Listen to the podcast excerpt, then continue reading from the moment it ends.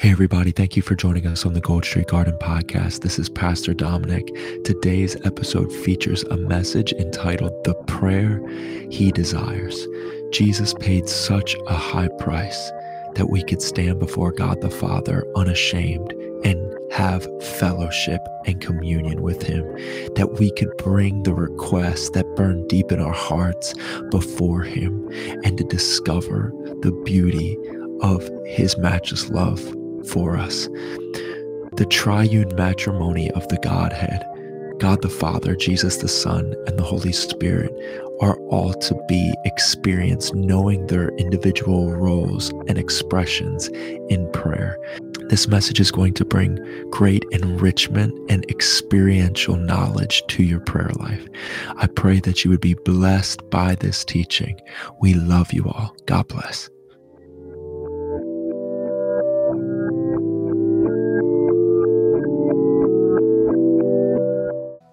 Jesus. Are y'all doing good? Come on. You know, one of the shortest prayers in the Bible. Does anybody know one of the shortest prayers in the Bible? It's not necessarily a prayer, but it is a short of scripture. But yes, he was, in a sense, the shortest prayer was uh, Peter when he was sinking, when he was walking, and it was, Lord, save me. Shortest prayer, Lord, save me. And if you've read your Bible, did you know that Jesus answered that prayer? Did he answer that prayer? He was sinking, and Jesus pulled him up, even in the midst of failure, in the midst of going after Jesus, walking after Jesus, keeping his eyes on Jesus, walking on the water. He said, Lord, save me. And the shortest prayer was answered because all of his heart was in that prayer. That so many times we, we distinguish prayer based off how elegant or who's saying it or what that is, but I, I really want you all to know that it's when we put all of our heart in prayer. It's when we, we truly become as vulnerable as possible before the Lord that He hears us. And I, I, I get really, I get concerned when I when I see that even in church the way that we kind of look at different things and this has been going off in my heart since the conference the lord really said that you know one of the biggest problems we're facing in america when it comes to church and people growing in the lord is instead of building altars we've built stages. And a stage is where what? We exalt man America's got talent. Let's see what you got. You know, let's all and let's exalt man when the truth is that an altar is where we come to what? To lay ourselves down, to exalt him, to have him be everything. And everything that we've gone through the past couple weeks together as a body has been so precious. All the way from each speaker coming in and depositing something in our body, something so precious, something that that that you have to realize that even times we can be jealous of somebody's season of harvest but have zero reverence for their season of sowing. That you could get jealous of somebody's harvest but you have no reverence to the time that they've sown. You know when i hear speakers come in and the people that we've invited to come to speak into the body you know what I, I listen, I'm like, wow, that's so amazing. And I hear their hearts. But you know what I hear more than anything is I hear what they've sowed. I've, I hear people that have, have, have taken time to be alone with God. And that it wasn't about trying to build a platform, it wasn't trying to build, but it was people that have gotten alone with God over and over again. And Jesus even shows us through his earthly ministry did you know if Jesus wanted to be super popular, he could have done it like that?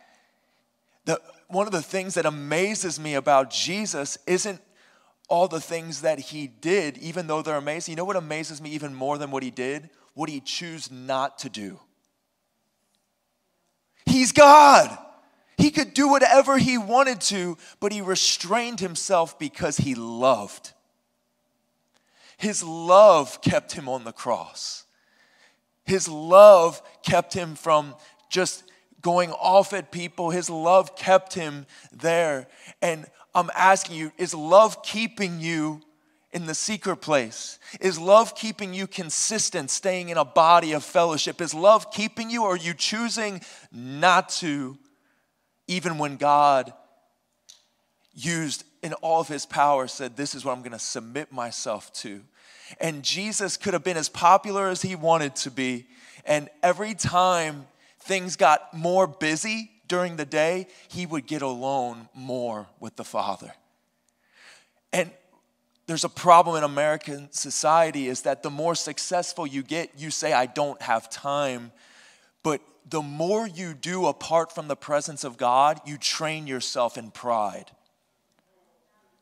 The more successful you get without intimacy, the more you will just you'll take it on and you'll build a little pride machine saying that I'll just pray when I have chance or I'll go when I have the chance. This is my, I'm on a successful roller coaster right now and I've realized that I did that with God, but now I'm okay. This is why there will be cycles of people that flow through the body of Christ. Some people that are going through a lot and they just come in just because they're going through a tough time. And then there are some people that it doesn't matter what is going on. I have to be at the feet of Jesus and I have to love and I have to be there even when nobody else is. And when we were worshiping tonight, I was thinking about David.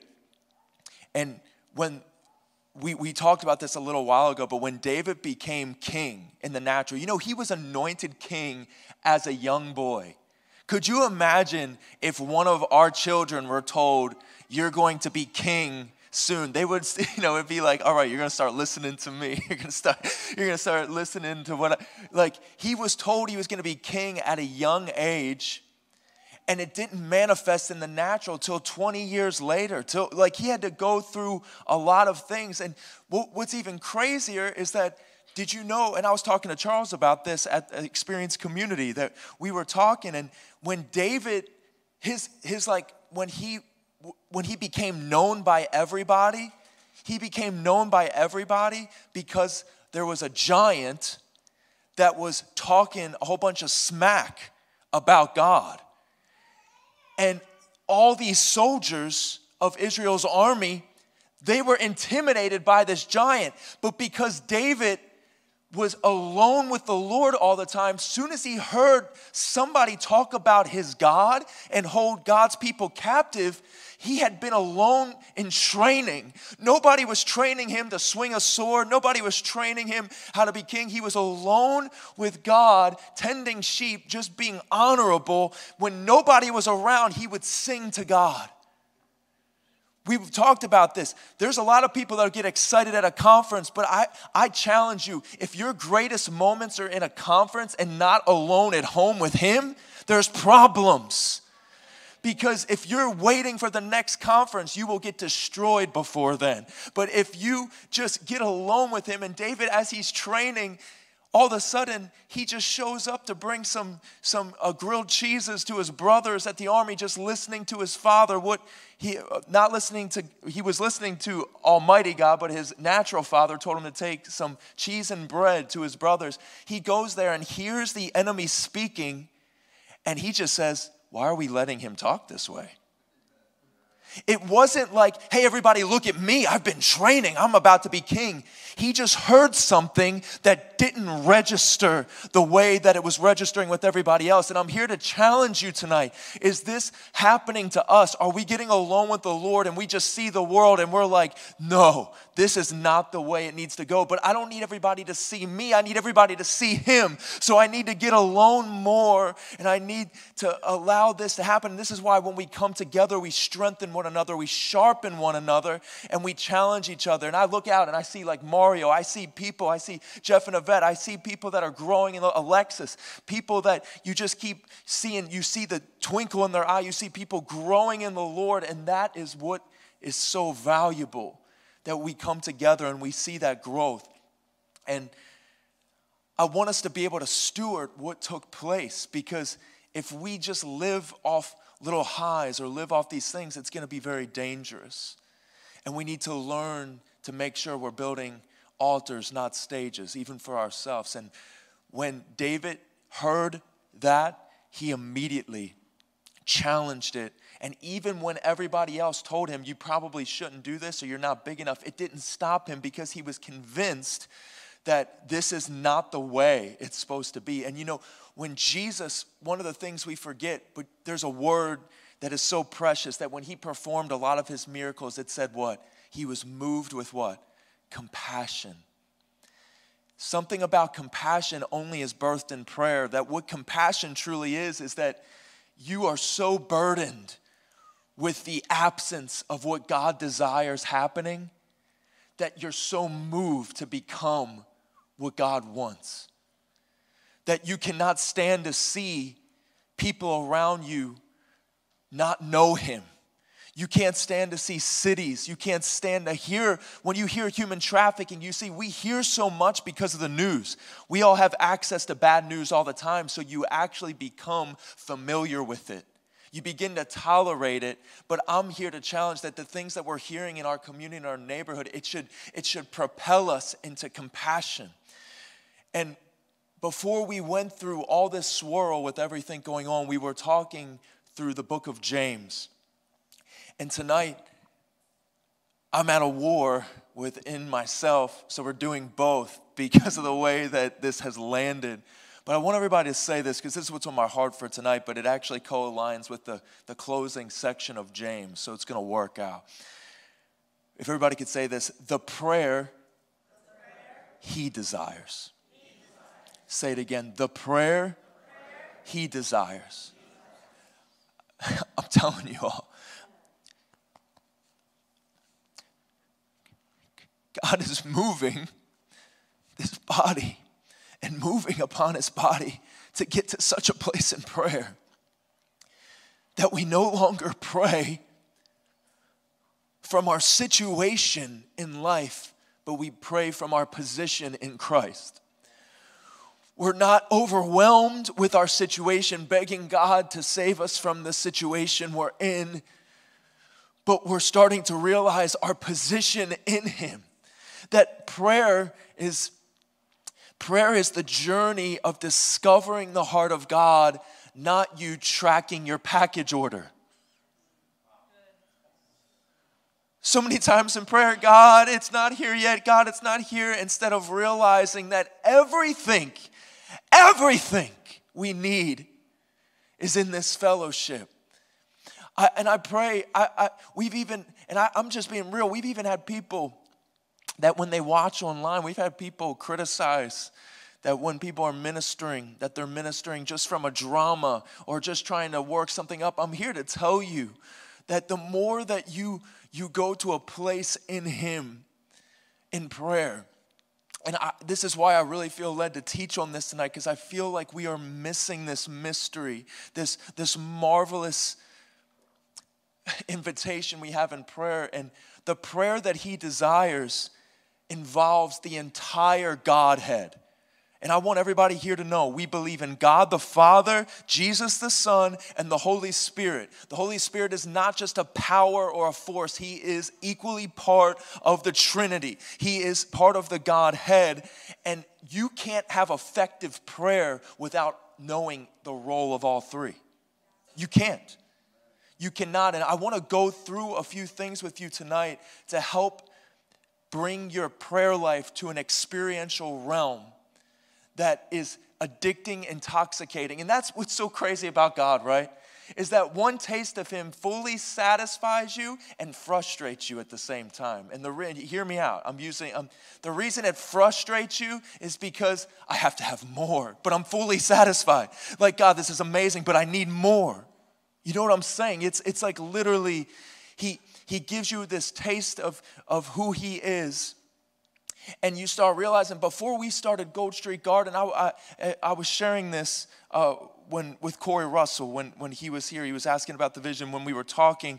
It just, I was reminded of, you know, six months before we started Gold Street Garden, the Lord, the Lord met me in my, my office, which is a secret place to me. And I had been, uh, I want you to hear this because this happens to a lot of people.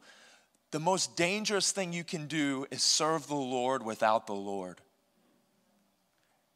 It's called religion. It's called, it's called serving the Lord without the Lord is the most meaningless thing you could do. Because I'm just here to tell you if He has changed my heart, if this isn't real, I'll go right back to the bars. I'll go right back to drugs because I'd rather experience something than play fake church. Is anybody with me on that? I'd rather, ex- if this is all fake, I'd rather experience the world all for. But I'm here to tell you this is, it's something real. And even though I knew the Lord at that time and I was growing in the Lord, and this is six months before we started this church. I had served, my wife and I had served in churches for years, done so much, seen so many amazing things, and we knew the Lord.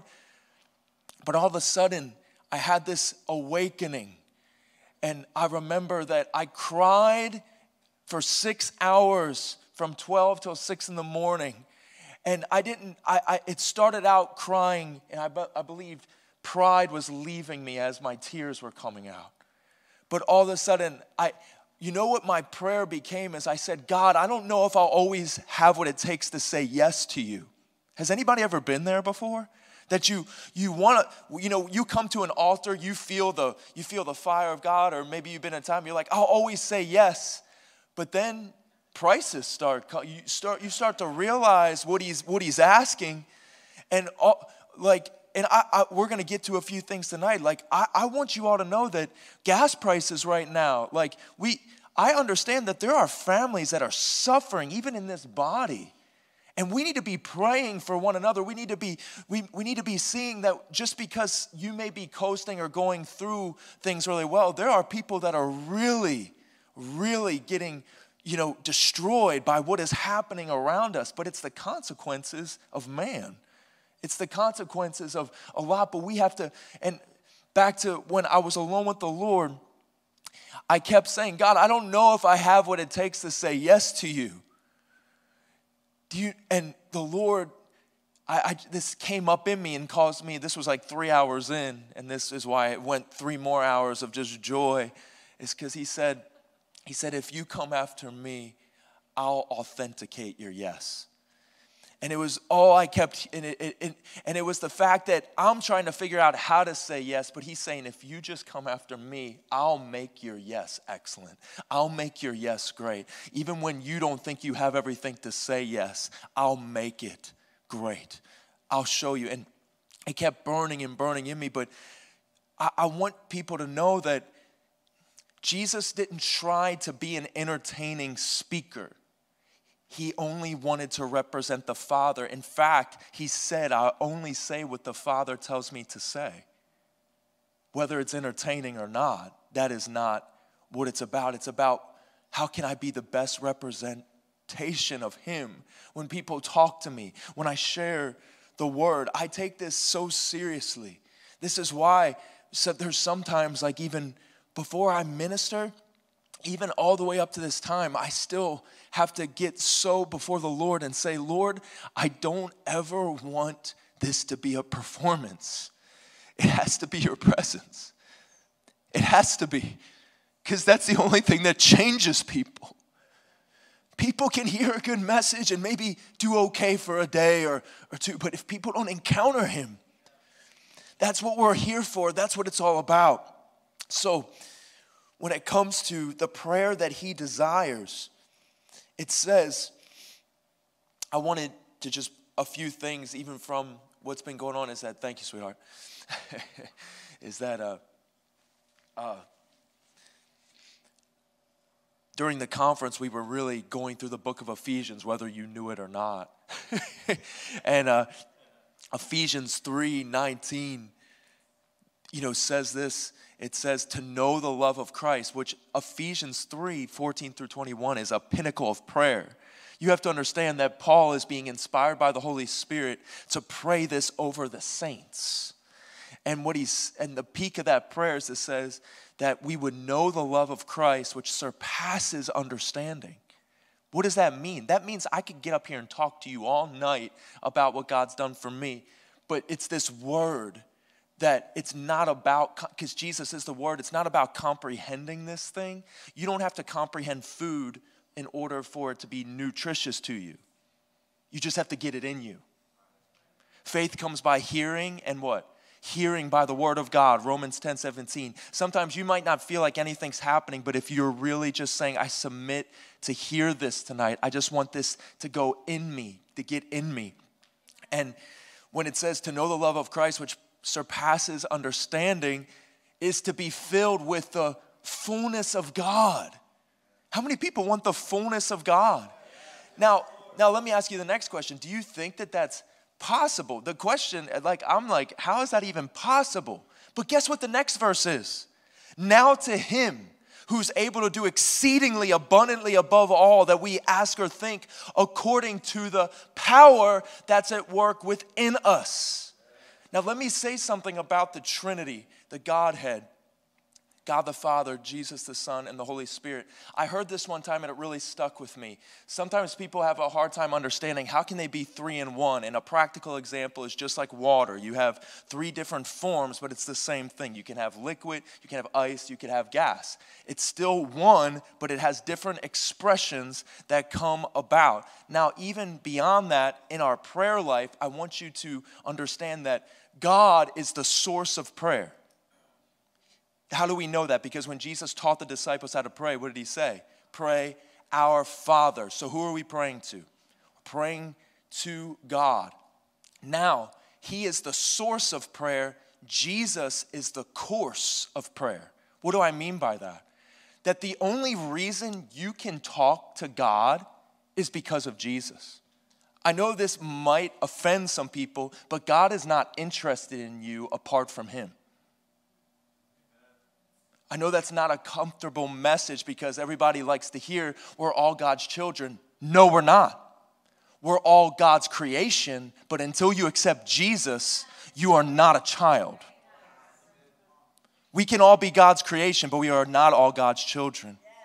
That is, there was a blood price that when you pray, think of it like this that God the Father, the reason your prayers get to his ears is because pierced hands take the request from your lips to the ears of the Father.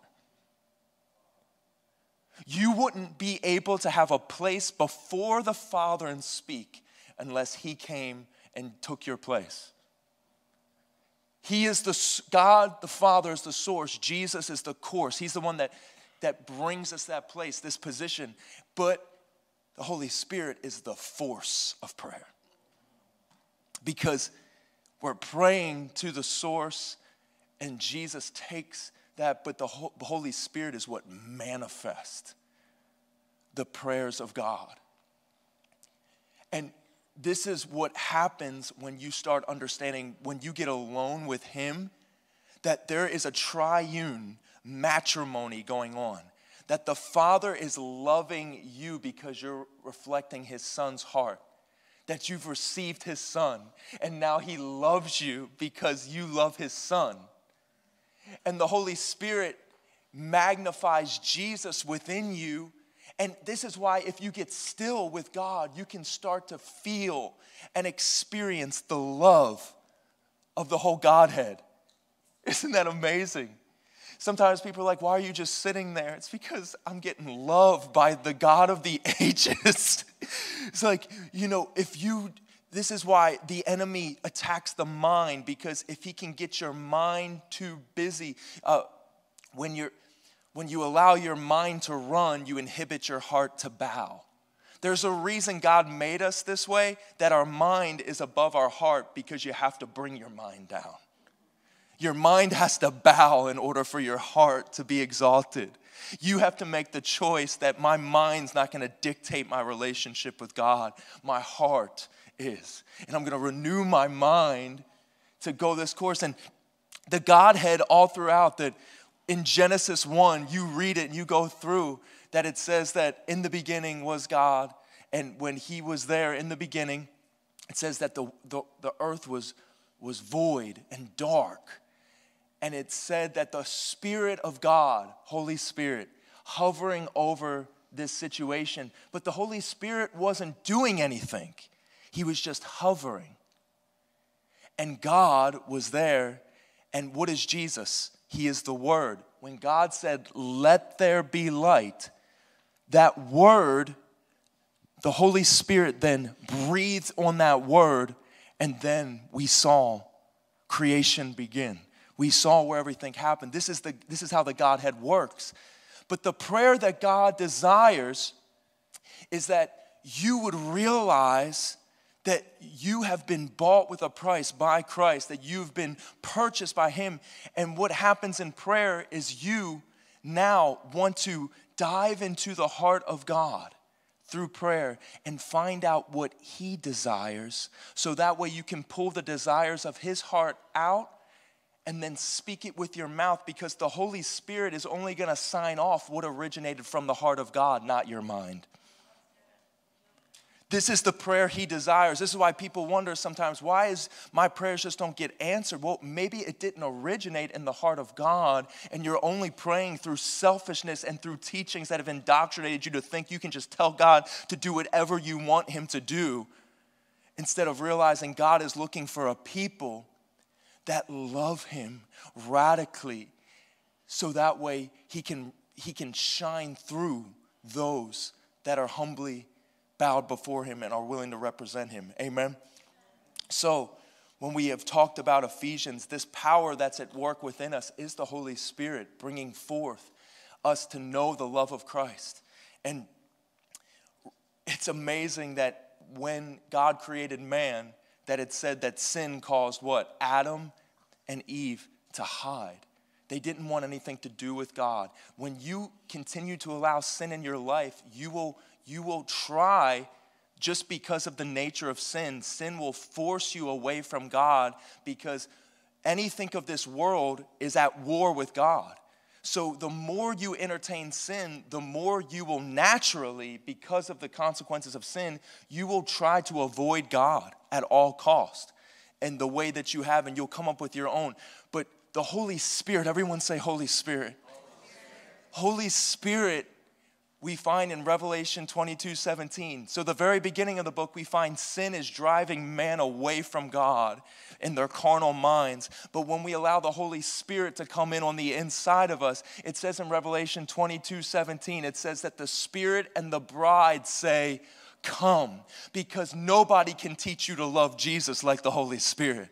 Nobody can teach you. You know what's even more proof of that? Peter, before the Holy Spirit, he just knows Jesus and he's trying to do his best. And he says, I'll never deny you. And Jesus says, You will. Before the rooster crows, you'll deny me three times. He says, No, I won't.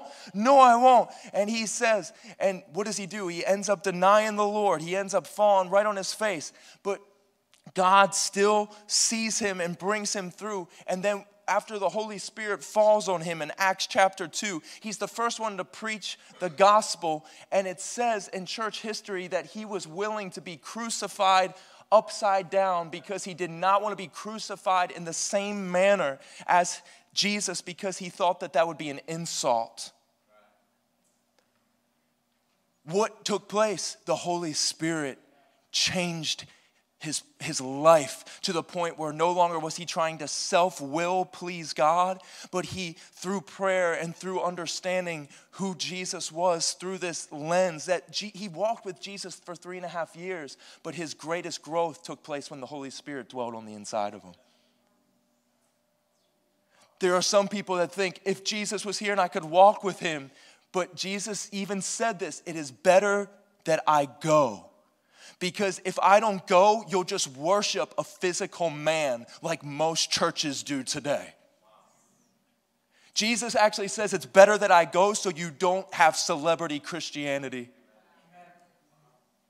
He said, I gotta go so that way the Holy Spirit will live in you and you'll learn to cultivate a relationship with me alone. Because what did, what did Jesus say when he was teaching them how to pray? He says, When you go and pray, shut the door behind you and get alone with me in secret. This is, this is so precious. And we have to understand when Jesus did say, when we pray, pray our Father, he wasn't, he wasn't, when, when he taught them how to pray, he didn't say, all right, now um, I'm going to show each one of you individually how to pray. He said, when you pray, pray our Father. What is he trying to say? He's saying that every time we pray, we have to pray like Jesus is praying with us. Because when he taught him how to pray, he said, when you pray, you pray, Our Father. So if you pray without the mindset that you're praying with Jesus to the Father, you're going to miss it completely. You're not praying alone to the Father. Jesus says when you pray to Him, He's only going to listen to you because I'm standing here with you. He's our Father now. You're my, my, my little bro or my little sis. We're going after Him together. When you pray, this is the prayer He desires. The prayer He desires is a Godhead relationship in this matrimony of prayer. You guys getting this? This is helping everyone. Now, now, Matthew 13, I just want to hit a few scriptures. I've been giving you a lot of scriptures in case anybody's wondering why we haven't. I, my Bible is open and I'm telling you the Bible, I promise. It's, I want it to flow out. Amen. Because it is not okay for opinion to come forth from, from God's from God's church. We don't need opinion. We need we need him to just manifest in our midst all the way through. Amen. So, Matthew 13, verse 44, it says, Again, the kingdom of heaven is like treasure hidden in a field, which a man found and hid. And for joy over it, he goes and sells all that he has and buys that field. This is what Jesus is saying the kingdom of heaven is like. He's saying it's like a man that went and he found treasure. And then he got that treasure and then he hid it but he, he realized that where he found that treasure, he's like, well, if I found that treasure there, there must be more. And if there's more, this treasure is so precious that I'm going to give up everything I have to buy this field. And why am I bringing this up when it comes to prayer? Because you'll hear Jesus even say, Seek, find. He'll talk about knock, he'll talk about ask, but the Bible is very clear about seeking that in prayer, we sometimes come with all of our preconceived notions that we're not seeking anything but exactly what we want instead of seeking Him. Seeking Him. And, and here's the thing about seeking Him is He knows what you need. So you're like, well, that's not productive because this is what I need right now. But you're, you're actually insulting Him because you're saying He doesn't know what you need and you think that if I don't get out everything that I that I need to say that you need but I'm here to tell you that if you just get alone with him and we've heard people say I can't remember which minister said this but I love it. He said if I only had 10 minutes to pray I'd worship for 9 minutes. And what he's saying is that I'd rather magnify who he is so I know who I'm speaking to before I just start ripping things off. Know who we're speaking to. And here's the thing about seeking is that this is all, as if the word revelation, you all need to understand that, that even when a minister, like say I say something, sometimes people could hear a quote and they're like, oh, that was really good, or that was, but I want you to know that revelation is not just a catchy phrase. Revelation is a lesson you learn between you and God through experiencing life with Him, seeking Him, that there's a price to revelation. You could sit under the greatest teachers and get no revelation. You could sit under the greatest men of God and get no revelation and just worship their mantle and never truly realize who He is because revelation is so costly. Hear me tonight. What do I mean by that?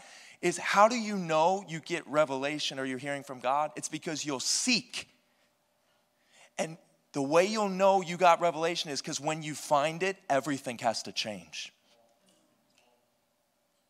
It's not everything feels better. That may happen. I'm not here to say it won't, but when you seek and you find, if you really found Him, everything has to change. If everything can stay the same, you just found a good little quote. You just found a nice little hallmark phrase. You just found something that'll make a couple people say, Oh, I'll get a couple likes for that post or, or whatever. But revelation will cost you. Revelation will embarrass you sometimes because some of my greatest moments with the Lord have been at me repenting for missing it. for misgauging life, for mismeasuring life, abusing, gauging what is Him and what is what I think is best.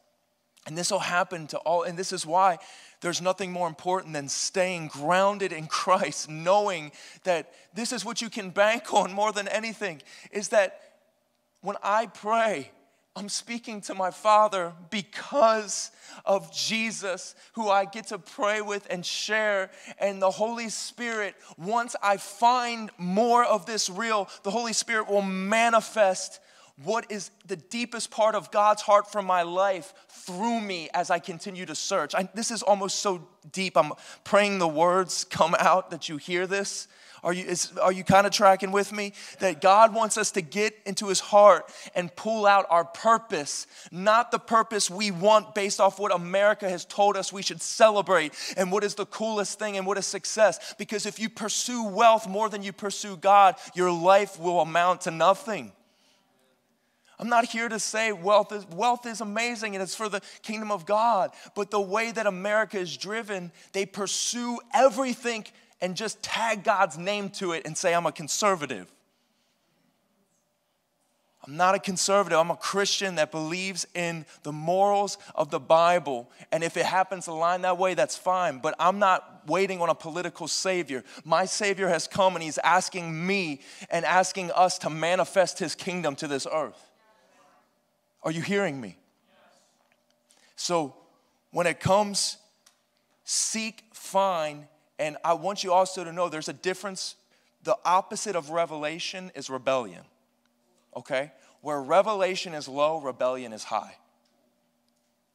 Where revelation is low, rebellion is high. This means that those that don't want to pay the price to seek God, to go the extra miles, they will naturally rebel against everything. And I want you all to know that that we all saw COVID come out of nowhere, right? That just came out of nowhere. The what you can any way you want to spin it, however it was, you could say, no matter what it was, it shut the whole planet down just like that.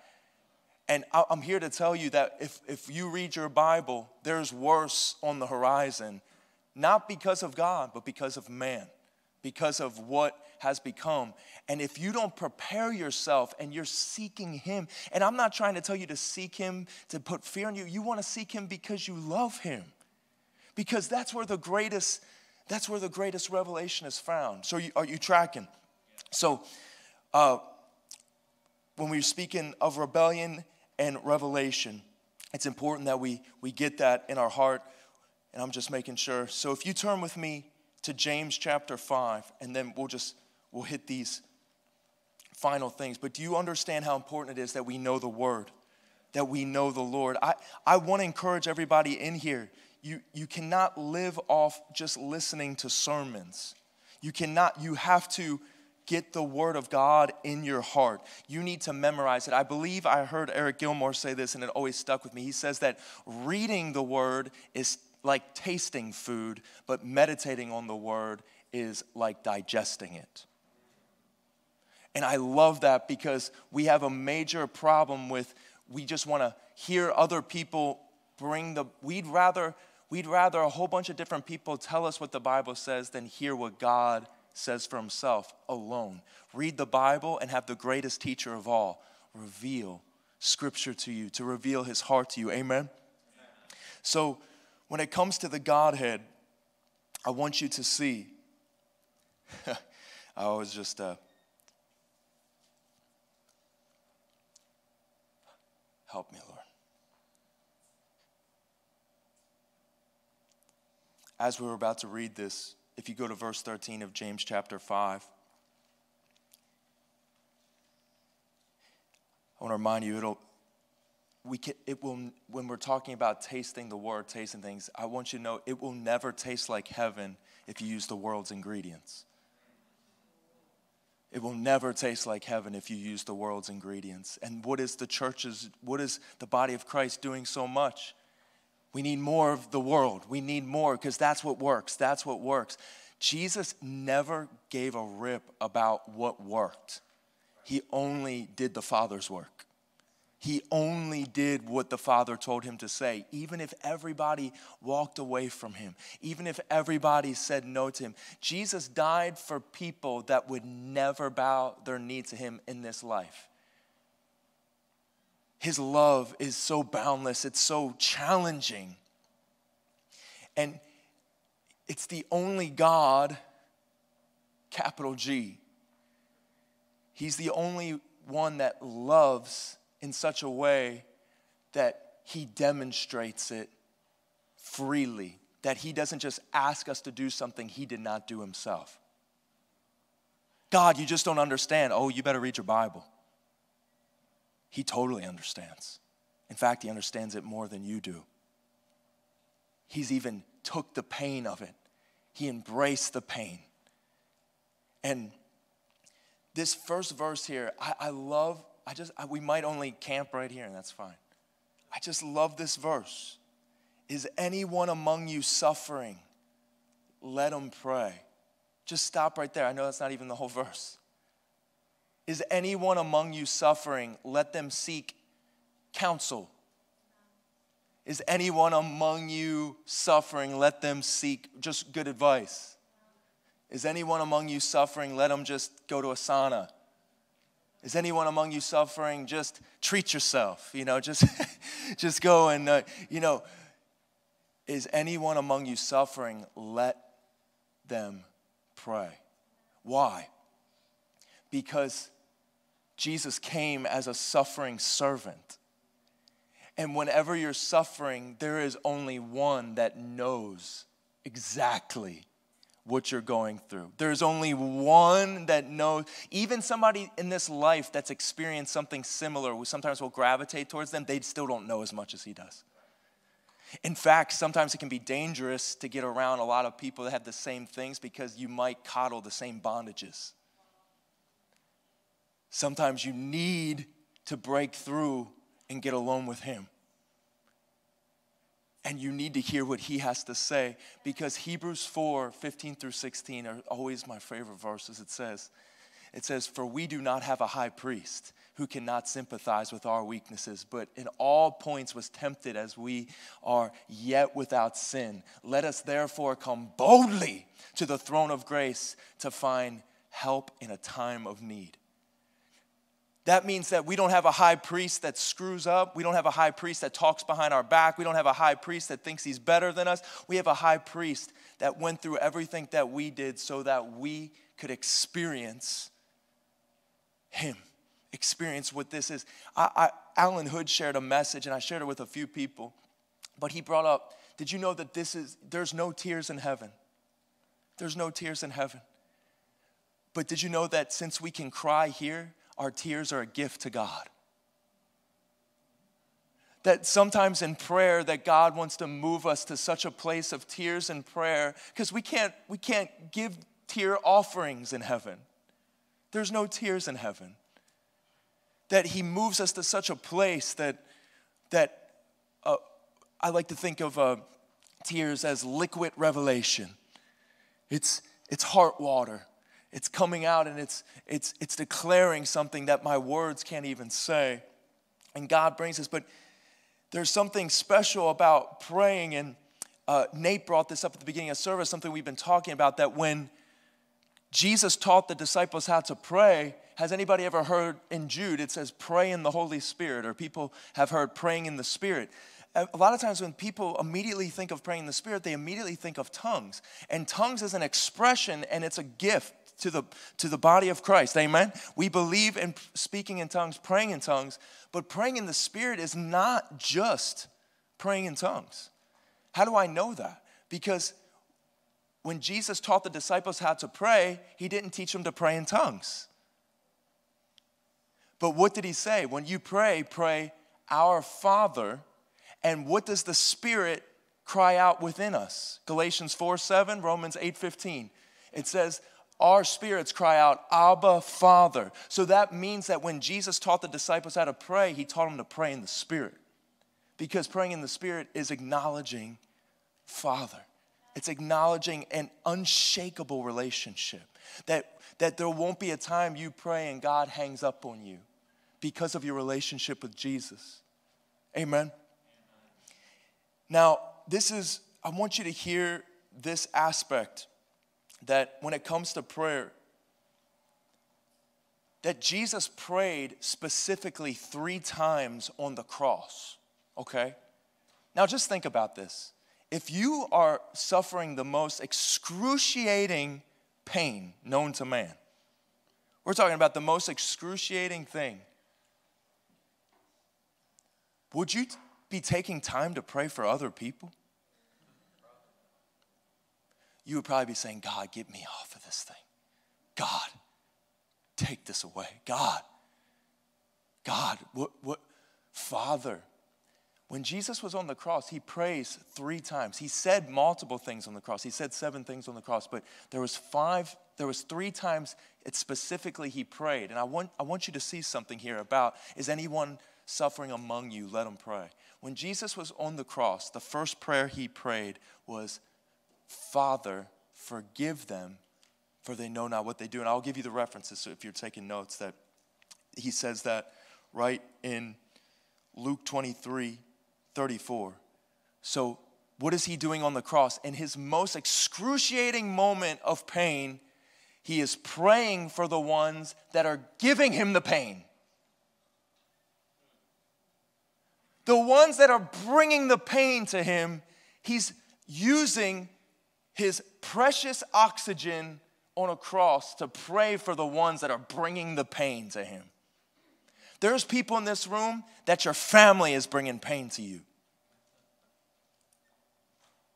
Is that real? Coworkers, people you know bringing pain to you. And you could even say, I don't deserve this. I've been better. Did Jesus deserve it? Now hear this out. I want you to hear that that think about this. He prays three times. His first prayer, Father, forgive them, for they know not what they do. I'm going to skip the second one to make a point. The third prayer he prays is, Father, into your hands I commit my spirit. And uh, that reference, I just want you to make sure, just so you know, that that's Luke 23 46. So the first prayer he prayed is what? Father, forgive them, for they know not what they do. And the final prayer, the third prayer, was Father, into your hands I commit my spirit. You know the second prayer he prayed My God, my God, why have you forsaken me? What's interesting is that he starts out on the cross praying for those bringing him pain, praying to the Father he ends by releasing himself to the Father, but in the middle is when he became sin for us and he had to call, he couldn't call him Father anymore, he had to call him God because he had become us. But I, this is where sometimes I think we miss it in Christianity that we say, Jesus took everything for me, I'm, I'm good. And there, there's truth in that, but I want you to see, Jesus told all of us to take up our cross, right? So did he at any point say, you don't have to do that now, it's all good? I don't, I don't, I didn't read that note. I didn't see Jesus say that, you know, I take backsies on that one. Like, it, it was the fact that he said, take up your cross and follow me. And then we hear Paul and we hear Peter and we hear, imitate me as I imitate him.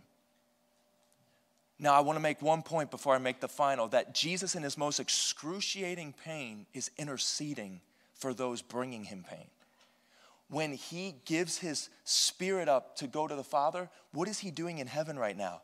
He's praying at the right hand of the Father. So, whether he's at his lowest point or his now highest point, he is still praying for us.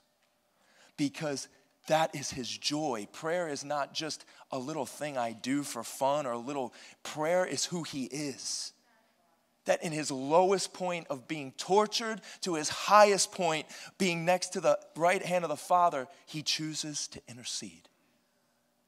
And this is why when you pray, you should pray, Our Father, because I want to tune into what He's praying for me, so that way I can find what's in the heart of God, so that way the Holy Spirit can bring the purpose that is actually mine to me, and I don't keep living a frustrated life trying to find my identity in this twisted world.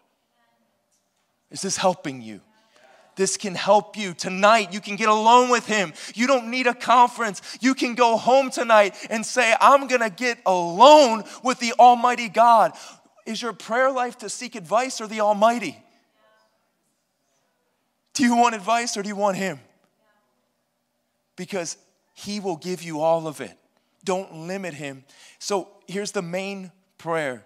When He says, My God, my God, why have you forsaken me? Let's go through it again. First prayer, He says, Father, forgive them, for they know not what they do. Then he says, My God, my God, why have you forsaken me? And then the third thing is, is Father, into your hands I commit my spirit. So, what happened right there? We know theologically he became sin, but I want you to look at this a different way if we're supposed to imitate him. He starts his prayers out by praying for others and praying for where there is an absence of God and an absence of heaven, what his desire is. And because he prays that, God makes him become that. You got to hear this. That because he prayed for them to be forgiven, God made him forgiveness.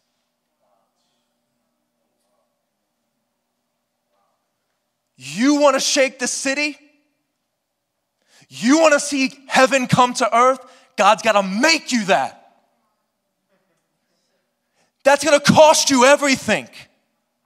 This is why a lot of people want to come hear good messages and feel good, but they don't want to become an answer. They just want to receive their little answers and go home. But when you follow him, there is something, but, but it sounds like I'm and I, I want to make this clear. Like it sounds like I'm trying to tell you, and I'm, I'm, I'm bringing it at a place of a command or something, but I'm here to tell you that once you see how good He is and you see His love, you say, Make me into whatever you want. This is why Jesus on the cross is able to say, Forgive them, for they know not what they do. And in the next moment is saying, Father, my God, my God, why have you forsaken me? And then a few seconds later, He says, Father, into your hands I commit my spirit because he became it. He, but he became it in prayer and suffering. We want to skip the suffering part, but the suffering that, that you may be experiencing through people that are bringing suffering to you, and you're like, why is this happening? I'm here to tell you that you're in good company and that He will shield you he will, he will show you his heart. He'll show you who he really is in that. And we could go through the rest of this, but I, I really feel the anointing on, on this. And if worship team, if they could come, I just want, I just want to share that when it comes to this, that there is a God that, that doesn't just say deal with it, but he dealt with it. And he wants you to come into communion with him. There, he is coming back for a bride, and he wants to see a bride that reflects the heart of his son. What does that mean? He's looking for a people that are so willing to, to get in the furnace of his love and allow things to become what they need to. And when and let me just read the rest of this. Just it says, "Let him sing psalms if anyone is cheerful." Let them sing psalms. Is anyone among you sick? Let him call for the elders of the church and let them pray over him, anointing them with oil in the name of the Lord. Did you know why it says this? It's, it's, it's to bring order that true healing comes through submission that if you if there's somebody that is dealing with sickness in the house we believe in healing. Do we believe our god heals? We believe that he can do it right now and i believe we're going to start seeing healing manifest more in our midst the more we become him. The more we allow him to we want when god sees this room when God comes to our gatherings. We know that He lives on the inside of us, but when His glory rests here, we want the reason His glory rests is because He sees that there's a people willing, willing to be moved by him. Because here's the thing is that if if God doesn't move your heart, how can he move through you? If God doesn't move your heart, how can he move through you? If if the cross if you think you know the cross, if you think you've heard that sermon before, how can he move through you?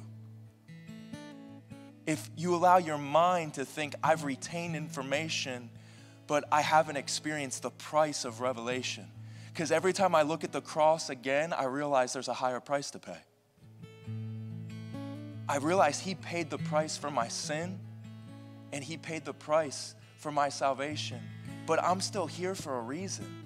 And it's so that I could, I could be the reward that He purchased. Not just coast through and say, Thank you, Jesus. We're on a mission here. If we want to see things change, it's going to come from a people that say, I lay it all down. I lay it all down. Amen. And then it goes on to say, and the prayer of faith will save the sick, and the Lord will raise him up. And if he has committed sins, he will be forgiven. Confess your trespasses to one another and pray for one another that you may be healed. The effective, fervent prayer of a righteous man avails much. In this room, if you are dealing with an ongoing sin, you need to find a brother in the house need, or a sister in the house that you see here regularly that you trust, and you need to confess it. Do you know why? You're like, but that's embarrassing. Why would I do that? No, because the Bible says that healing comes from it. This is not just like trying to give somebody a duty. This is me saying that if you're dealing with ongoing sin, you know, I'm thankful there are people in this room. And, and Sean, you know, I, I, I, love you, man. And, you know, one of the things is that, you know, Sean has been vulnerable with me. He would come to me and share, I'm going through this. And you know what? Don't we text all the time and we share things with you? And you're doing way better now than you were a year ago and things like that because there's people that stay consistent and they're vulnerable. They're willing to share where they're at and let God do a work. Amen. And I know I'm, I'm reading here, but then it says, when it says the prayer of a fervent or the, the fervent prayer of a righteous man avails much. You know what a lot of people think of when they hear this is like, oh God, you gotta do it. You gotta, and they think of somebody like sweating and going all after it. And that, you know, there are times that you gotta contend. And can I share something real quick? Like when we do corporate prayer, can, can you all make sure you're here? Just, and the reason is, is because we're not coming to hear a speech. We're coming to just connect with his heart, what we're talking about tonight. And there's something special that when we're in a room and we're corporately praying, sometimes it'll be silent. And then the next thing, somebody's like, we're gonna take the city, Jesus. And all of a sudden we're like, yeah! And and we need that because that's what the body of Christ is, is that sometimes we're resting in his presence, and then in the next one, somebody's saying we're going after it, and we're like, we need both.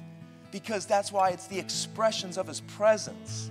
And that's why we need each other, because sometimes some of you are too restful and then other times people work too much. And if, if we could just get, if we get come together, that's what happens in corporate prayer is we learn the waves of his glory, the grooves of his grace.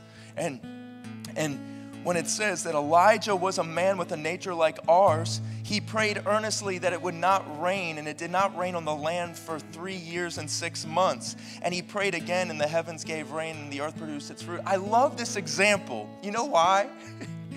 because when we think of Elijah, we think that Elijah was just like, you know, this powerful man that just said, it's not going to rain. First off, why is that a cool prayer request? Because it wasn't his request.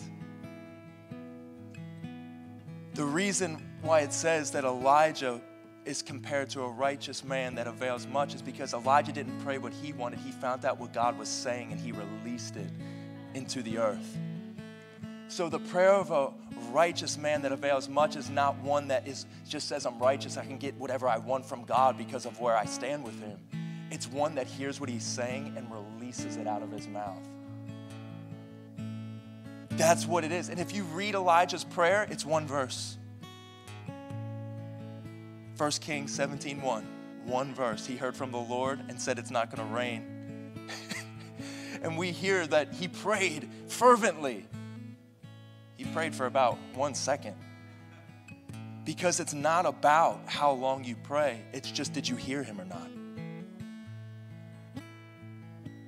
The length of your prayer does not determine the results. Did you listen? Determines the fruit. So many times we're, we're, we're more worked up on what we should say than posturing our hearts to listen.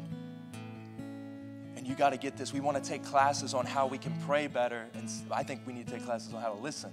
Come to corporate prayer, sit in the seat, listen, get alone with God. Three hours.